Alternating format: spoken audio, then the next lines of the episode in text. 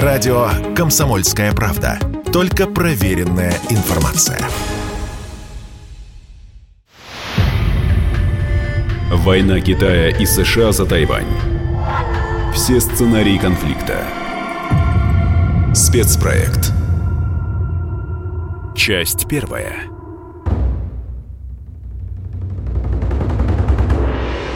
Бывшие спецы Пентагона и сотрудники аналитического центра стратегических и международных исследований США провели учебные игры, в которых моделировали военный конфликт между Китаем и США из-за Тайваня. Сообщая об этом, агентство Bloomberg раскрыло и получившийся результат. Тайбэй сможет отбиться в случае нападения Китая, однако это будет стоить больших потерь его союзникам – американским и японским войскам. Чисто военные расклады, у кого чего больше и лучше, авианосцев, самолетов или ракет, помогают понять, какими возможностями обладают потенциальные противники и какие у них шансы на победу. Но военные вступают в игру не виртуальную, а реальную, когда политики принимают соответствующие решения. Мы при помощи экспертов попытались понять, когда и из-за чего может начаться самая большая война 21 века. Тайвань не является самостоятельным государством. Оно официально входит в состав Китайской Народной Республики. Александра Перминова, преподаватель Департамента международных отношений Высшей школы экономики. Тем не менее, никто не признает Тайвань, кроме нескольких карликовых государств. Их, по-моему, 12, ну вот около десятка. На официальном уровне Китайская Народная Республика является единым суверенным Китаем. С точки зрения экономических отношений и с точки зрения взаимодействия даже на политическом там уровне и так далее, Тайвань ведет обособленную от Китая политику. Это очень сложная двойственная ситуация, которая так или иначе когда-то бы привела к кризису.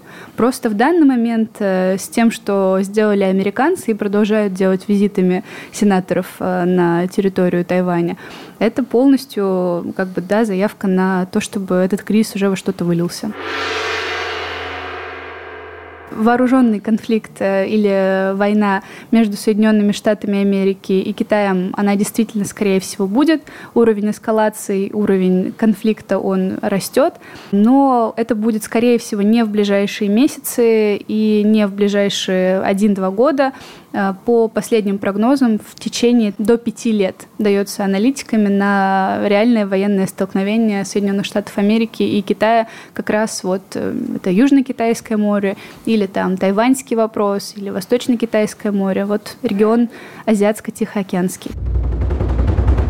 Достаточно серьезные проблемы у Китая с Соединенными Штатами Америки в Азиатско-Тихоокеанском регионе.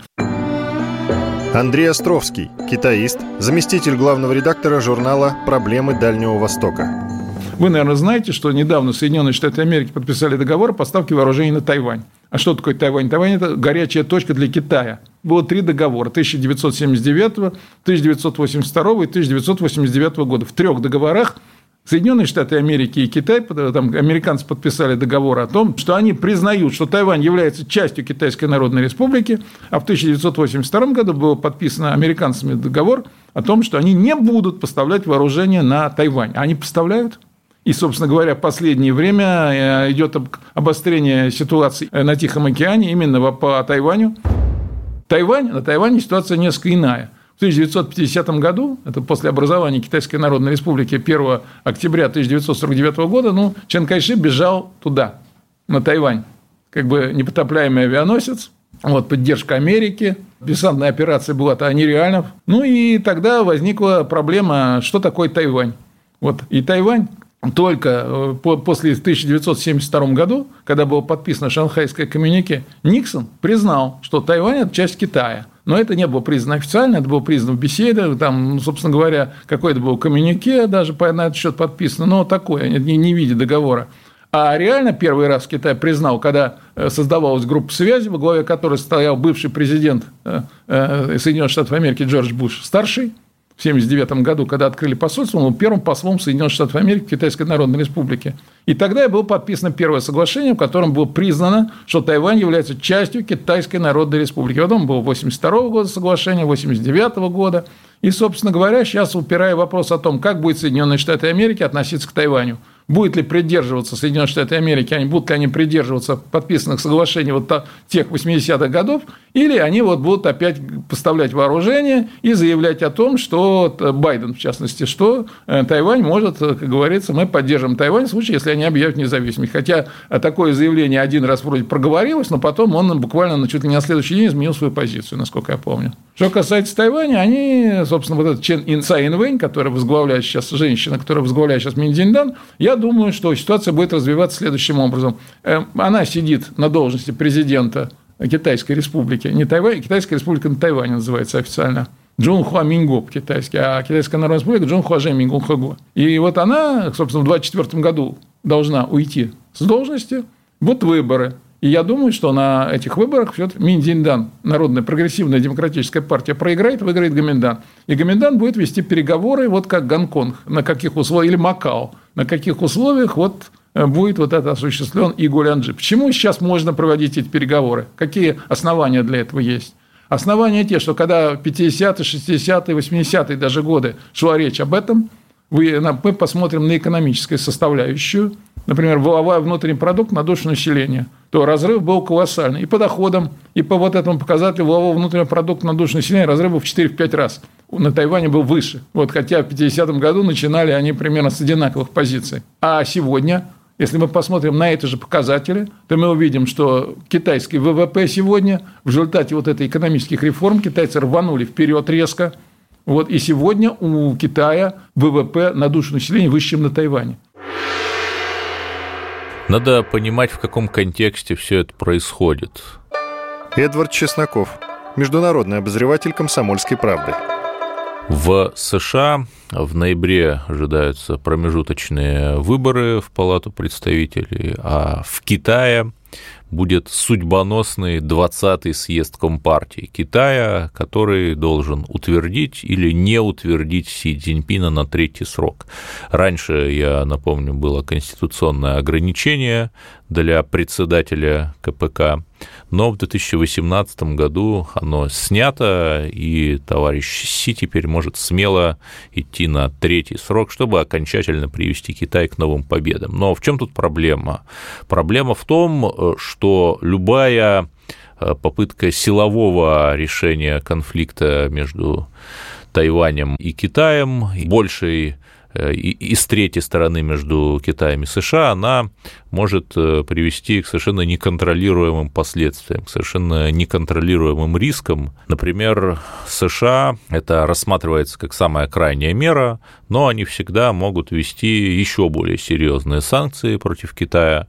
Например, отключить его от э, глобальных финансовых систем, сейчас э, Китай, например, владеет американскими ценными бумагами, долговыми расписками ФРС США на сумму порядка 800 миллиардов долларов. Вот представим себе, что США замораживают эти долговые бумаги. Представляем себе, что многочисленные бизнесы с китайскими корнями, а Китай один из крупнейших инвесторов в экономику США, как ни странно, они тоже замораживают. Например, знаменитый китайский ТикТок, у него одна из штаб-квартир в Калифорнии, да, вот представьте себе, что все, с чем столкнулась Россия в 2022 году, то же самое, но в 10 раз удесятереннее видит Китай. Ну, понятно, что надеяться на то, что будет сохранена экономическая стабильность в случае такого западного натиска, не приходится. А основная причина, по которой Компартия обладает 91% рейтингом, то есть 91% китайцев поддерживают Компартию, она, в общем, заключается в том, что за последние 50 лет каждое следующее поколение китайцев живет лучше предыдущего. Что произошло с Китаем, что было понятно после конфликта с Украиной, сейчас с Тайванем? Алексей Маслов, профессор, директор Института стран Азии и Африки МГУ. Китай жутко не любит, чтобы его ставили перед выбором. Неважно, кто, Россия или США. Э, он считает, что все должно идти по плану, причем тому плану, который он сам придумал. Этот план продуман приблизительно до 2030-35 года по конкретным цифрам, а по общим лозунгам там до на столетия вперед. Украинская ситуация заставила Китай делать выбор. И он очень с трудом делал, посмотрите на заявление Китая еще в марте, ну, в феврале, в марте, когда Китай говорил, давайте мы все решим только дипломатическими, мирными методами. А, ну, а э, оказалось, что, в общем, Китай все-таки является частью вот этого большого международного конфликта. И та же самая история с Тайванем, когда Китаю надо все-таки говорить, вы за американцев или против американцев? И если э, Пелоси полетела в, на Тайвань, вы почему против США-то не вводите, уважаемые китайцы, реальных каких-то санкций, а э, только против Тайваня? Это как раз способ для Китая все время держать ворота открытыми для переговоров, потому что очень не хочется Китаю ломать отношения с США. Все-таки, когда у вас торговля почти под 800 миллиардов долларов ежегодно, и с ЕС почти 800 миллиардов, и с, с Японией там под 400 миллиардов, то есть все э, страны, с которыми у Китая есть конфликты, они же являются основными торговыми партнерами. И поэтому Китай очень не хочет разрушать вот эту идиллию. И он все надеется, что на самом деле это вот Байден себя плохо ведет, а до этого Трамп неправильно себя вел. Придет какой-нибудь здравомыслящий человек и все исправится.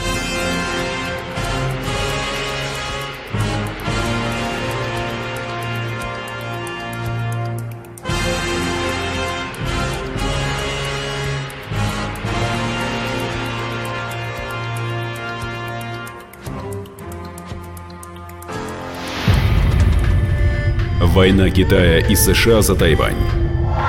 Все сценарии конфликта. Спецпроект.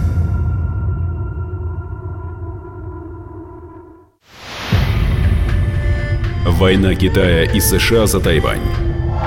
Все сценарии конфликта. Спецпроект.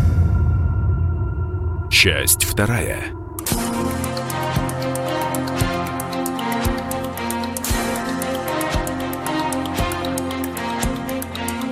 Проблема в том, что Китай американцам сейчас э, мстить не собирается. Он мстит Тайваню.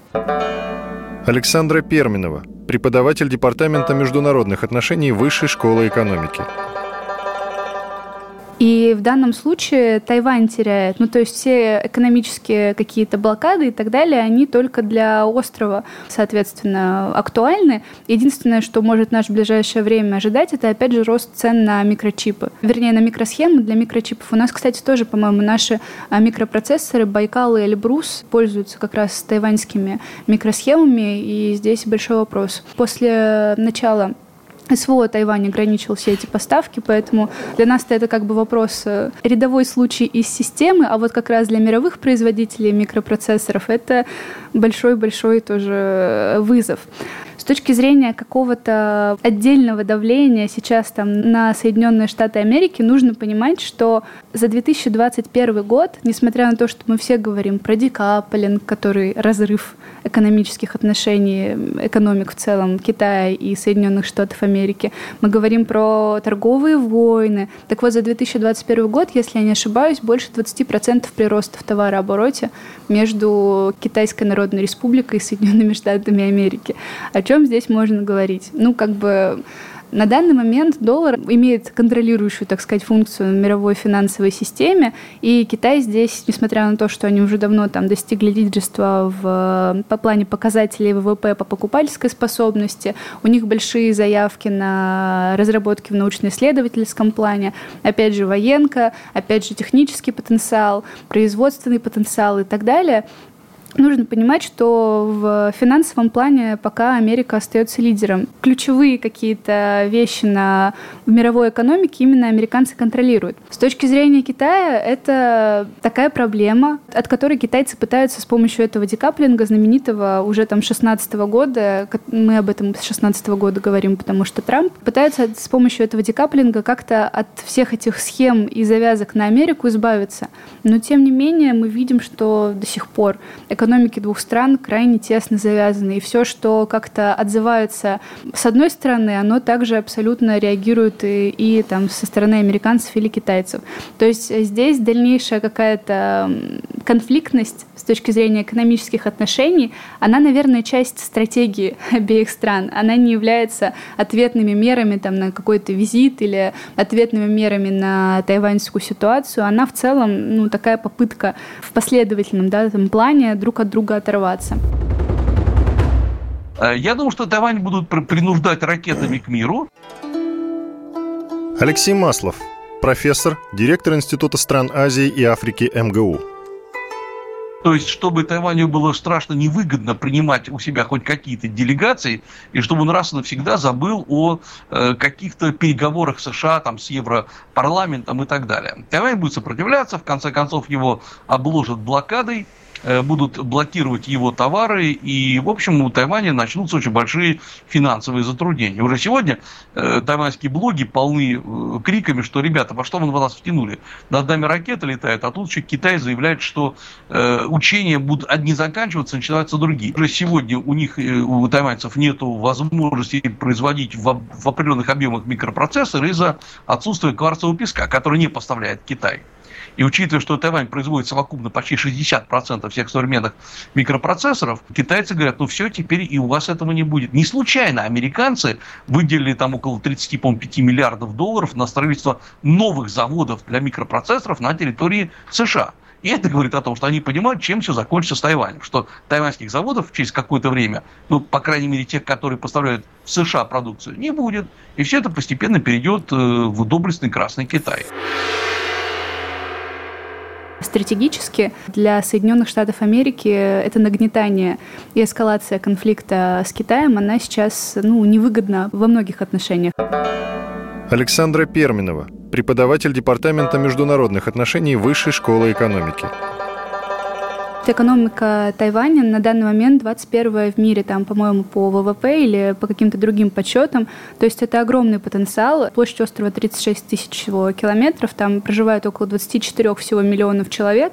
И ВВП, и в целом цифры по развитию острова, там, промышленности и так далее, они не просто важны для региона, они в глобальном формате очень важны. Есть же еще такая штука, как экспорт микросхем тайваньский. То есть это 50 э, у той же крупнейшей компании компаний, производителей микросхем в Китае, в Тайване, вернее, там 52% от всего рынка. Но то есть здесь вопрос не в том, как американцы к этому будут относиться, а в том, как в целом будет еще потом глобальная экономика перестраиваться, если действительно Китай в данном случае ну, полностью привяжет к себе Тайвань. И вот эта система того, что есть э, одно государство, и Тайвань действительно является административной единицей Китая. Э, здесь еще большой вопрос, как Китай будет распоряжаться поставками, потому что ну, вот на недавней встрече американцев с японцами, которые да, США разумно страхуют страхуются и пытаются на Японию перенаправить э, вопрос закупок э, микросхем. И вот там сказали, что 90% э, поставок для микропроцессоров, которые используются в оборонке, например, да, в американской,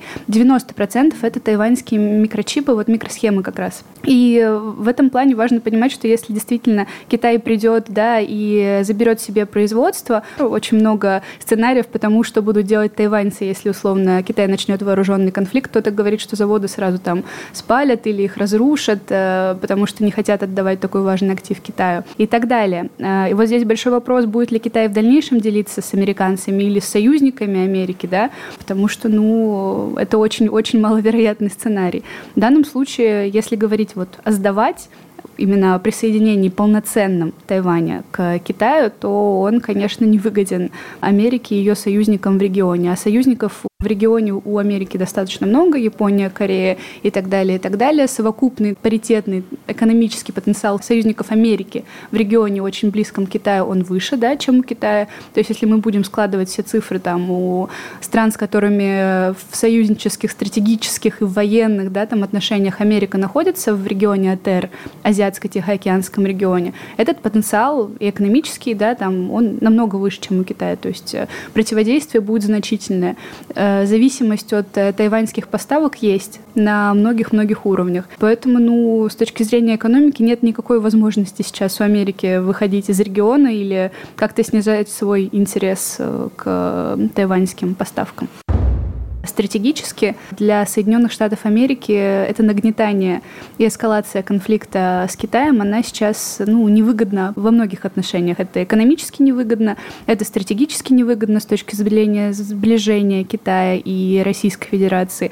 Это невыгодно в целом для задействования каких-то дополнительных ресурсов, в том числе военно-технической помощи, да, учитывая, что у американцев сегодня на украинском направлении есть свои интересы, еще вовлекаться куда-то, несмотря на то, что Тайвань Тайвань намного важнее, чем Украина для США, это все равно тоже невыгодно. Другая – это то, что действительно продумать э, тактику и стратегию Китая в данном случае можно, потому что Китай выступает против прямых военных действий, по крайней мере, на момент сейчас, несмотря на то, что все предупреждения звучали, и Си Цзиньпина, председателя да, Китайской Народной Республики, много раз уже обвинили в нерешительности действий по отношению к тому же визиту Пелоси или к визиту сенаторов. Да, недавно тоже у нас на Тайвань слетали американские сенаторы.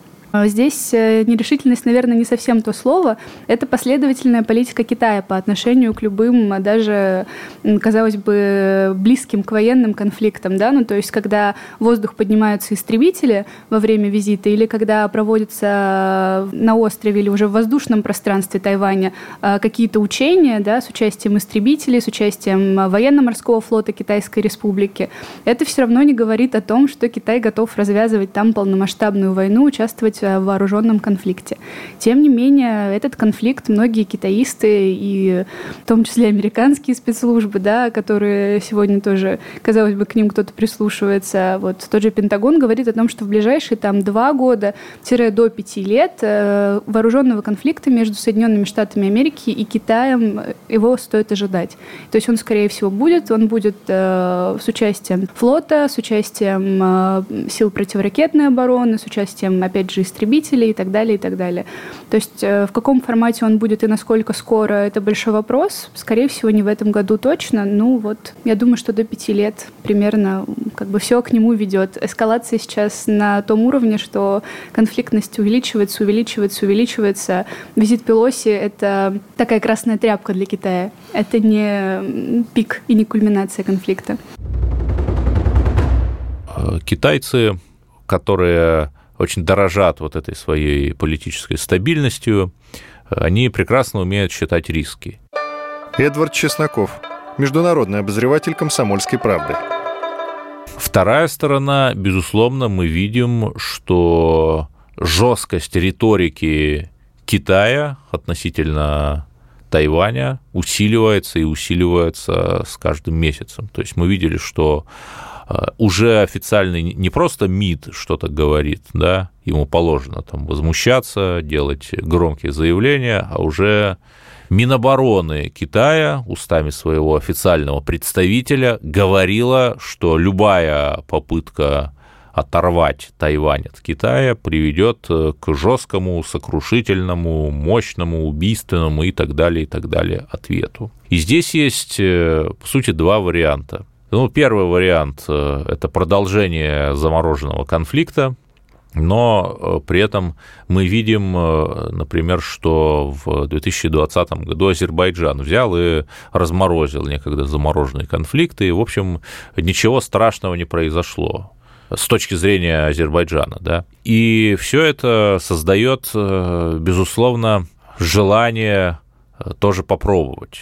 Здесь ведь что интересно, что весь мир считает, на это мало кто, кстати, обращает внимание, что почти весь мир, включая самое смешное, даже США, придерживаются доктрины одного Китая. То есть они официально считают Тайвань частью Китая. Вот что у них там между собой по две стороны пролива, это уже их дело. И в чем проблема? Э, что Китай раньше как-то не очень даже стремился вернуть там последний раз э, в середине 50-х, э, еще при Сталине товарищ Мао вынашивал планы силового возвращения Тайваня. Э, Сталин, как ни странно, его в этом не поддерживал. Обсуждался, например, план, что Советский Союз предоставит корабли Тихоокеанского флота, базировавшиеся в Порт-Артуре, который тогда принадлежал СССР до 1956 года. Э, Китай на эти корабли сажает китайские экипажи, и вот они пытаются захватить или, вернее, освободить Тайвань. Но тут что интересно, почему Китай вот с тех пор никак не менял свою политику и не пытался действительно захватить Тайвань. Потому что, по сути, Тайвань себя тоже позиционировал как Китай. Если Тайвань объявит о независимости, тогда они осуществлят военные действия в отношении острова. Андрей Островский, китаист, заместитель главного редактора журнала «Проблемы Дальнего Востока». На сегодняшний день на Тайване возглавляет партия Миндзинь Данет, на демократическая прогрессивная партия Китая. Я тайваньскую ситуацию знаю хорошо, я там 4 года прожил. И надо сказать, что сегодня Миндзинь Дан – это как раз люди, которые хотят независимости Тайваня. А Соединенные Штаты Америки, они в свое время, было заявление 1995 года, это тогдашнего э, госсекретаря Фримена, о том, что Соединенные Штаты Америки не хотят платить так сказать, оплачивать чек тайваньской независимости кровью американских солдат. Вот, то есть, как Америка, она тогда отказывалась, и сейчас я не думаю, что они пошлют войска на Тайвань. Война Китая и США за Тайвань. Все сценарии конфликта. Спецпроект.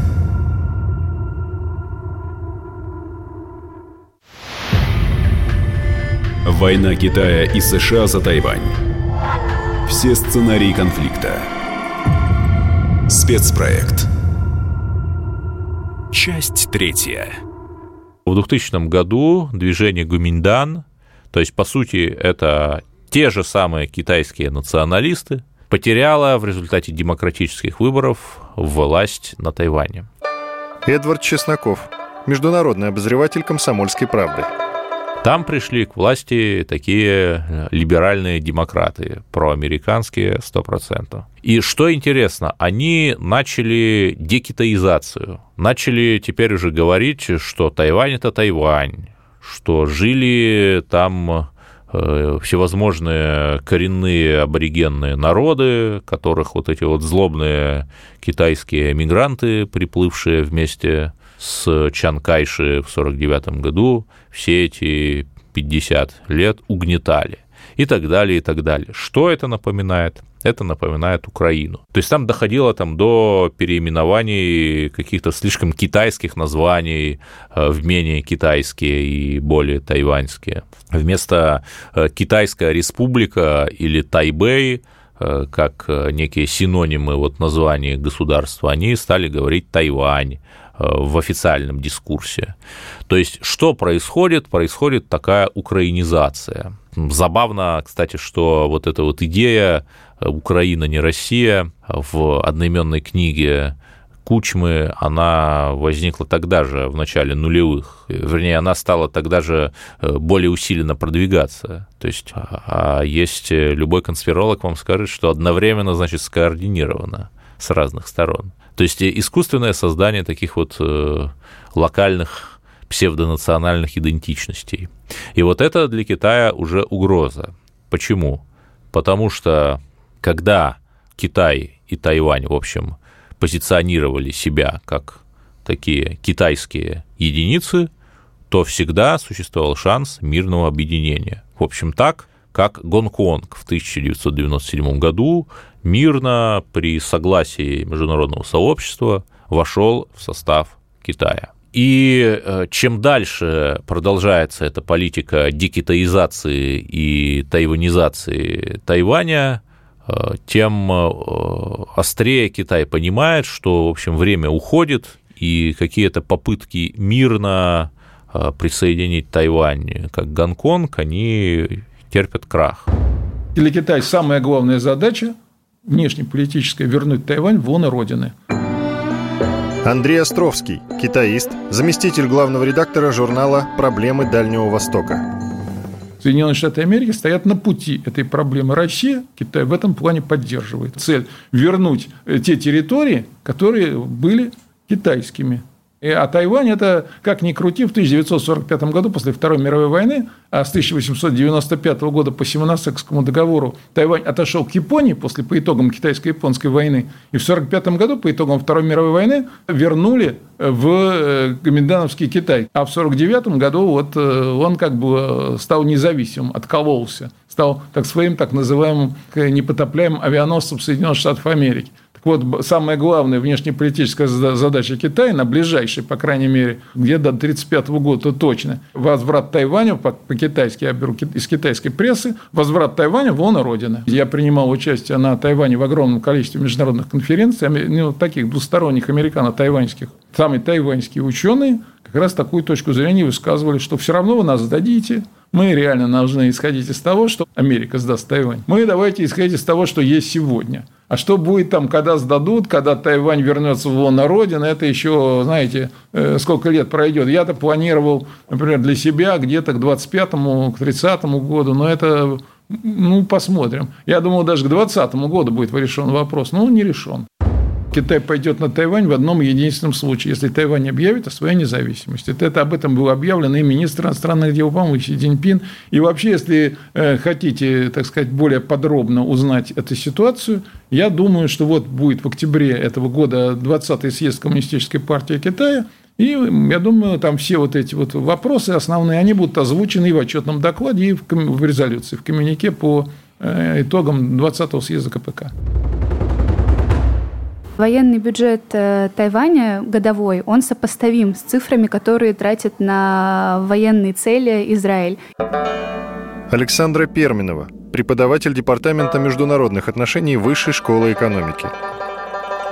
А мы понимаем, что Израиль постоянно находится в военном противостоянии, и в данном случае тот уровень конфликтности, к которому готовится постоянно Тайвань, ну вот, он налицо. Вот эти все разговоры о том, что Тайвань абсолютно беззащитен перед э, военной операцией Китая, который входит, опять же, в тройку да, мировых лидеров там, по вооружению и так далее, и так далее, эти разговоры все-таки, ну, немножко преувеличены, потому что Тайвань действительно неплохо оснащен с точки зрения сил ПВО и ПРО. Это не только американские патриоты, да, о которых мы знаем, это зенитно-ракетные комплексы, да, а универсальные изначально по своим целям, но и тайваньские разработки. Есть такой известный Тингун, это небесный лук, тайваньская собственная разработка тоже средства противоракетной и противовоздушной обороны. И, соответственно, тайваньцы готовы обороняться с точки зрения каких-то внутренних э, ресурсов. Опять же, 200, по-моему, тысячный, ну точно около 200 тысяч военный компонент э, персонала да, военного на острове. Э, по-моему, до 2 миллионов, возможно, там призывников, ну то есть человеческий тоже резерв присутствует. Хотя, как я уже сказала, основная часть, если конфликт будет разворачиваться, это то, насколько быстро удастся подавить силы противоракетной и противовоздушной обороны, потому что физическая высадка десанта, она как бы невыгодна Пекину. Здесь э, территория острова небольшая, персонал хорошо подготовленный. Э, основной союзник Тайваня в военном плане – это американцы, которые много лет инструктируют э, тайваньцев с точки зрения, опять же, всех этих угроз. Нападение Пекина на Тайвань проигрывалось за эти годы, как мы понимаем, много раз. Несмотря на то, что когда-то уже в дремучем 2008 году на Тайвань Казахстане президентом был как раз представитель партии Гаминдан, и казалось тогда, что, возможно, действительно политика единой страны, единого Китая, она возможна. Были дружественные отношения с Пекином. С приходом Цай Инвэнь, сегодняшнего да, президента Тайваня, женщина, соответственно, с ее переговоров, с начала переговоров э, с Трампом, в целом уже под сомнение все дружественные коммюнике Пекина и да, Соединенных Штатов, они были поставлены под большой вопрос.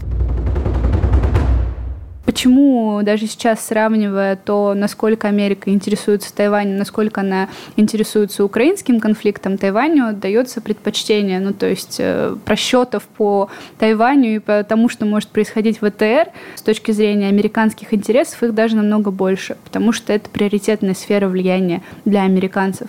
Ее бы хотелось на официальном уровне, по крайней мере, из того, что говорят американцы, ее бы хотелось сохранить. А, поэтому, опять же, как я уже сказала, если мы будем рассматривать, то это условный какой-нибудь референдум, поддержка его, э, активизация, опять же, присутствия американцев э, в регионе, потому что, ну что мы видим? Постоянно а, территориальные границы, казалось бы, да, там государств или островных государств в Южно-Китайском море, Восточно-Китайском море, они постоянно нарушаются. То есть американские эсминцы Э, входят в зону влияния Китая. Прилетает китайский истребитель, начинает усиленно предупреждать там эсминец условно или авианосец, чтобы тот вышел из э, условно да, там, сферы э, интересов Китая, из его акватории и так далее, и так далее. Ничего не происходит. Они обмениваются предупреждениями, об этом пишут мировые СМИ, но на эскалацию это все не тянет. Поэтому здесь действительно должен быть какой-то прецедент со статусом Тайваня, потому что это, опять же, как я сказала, для Китая часть его территорий.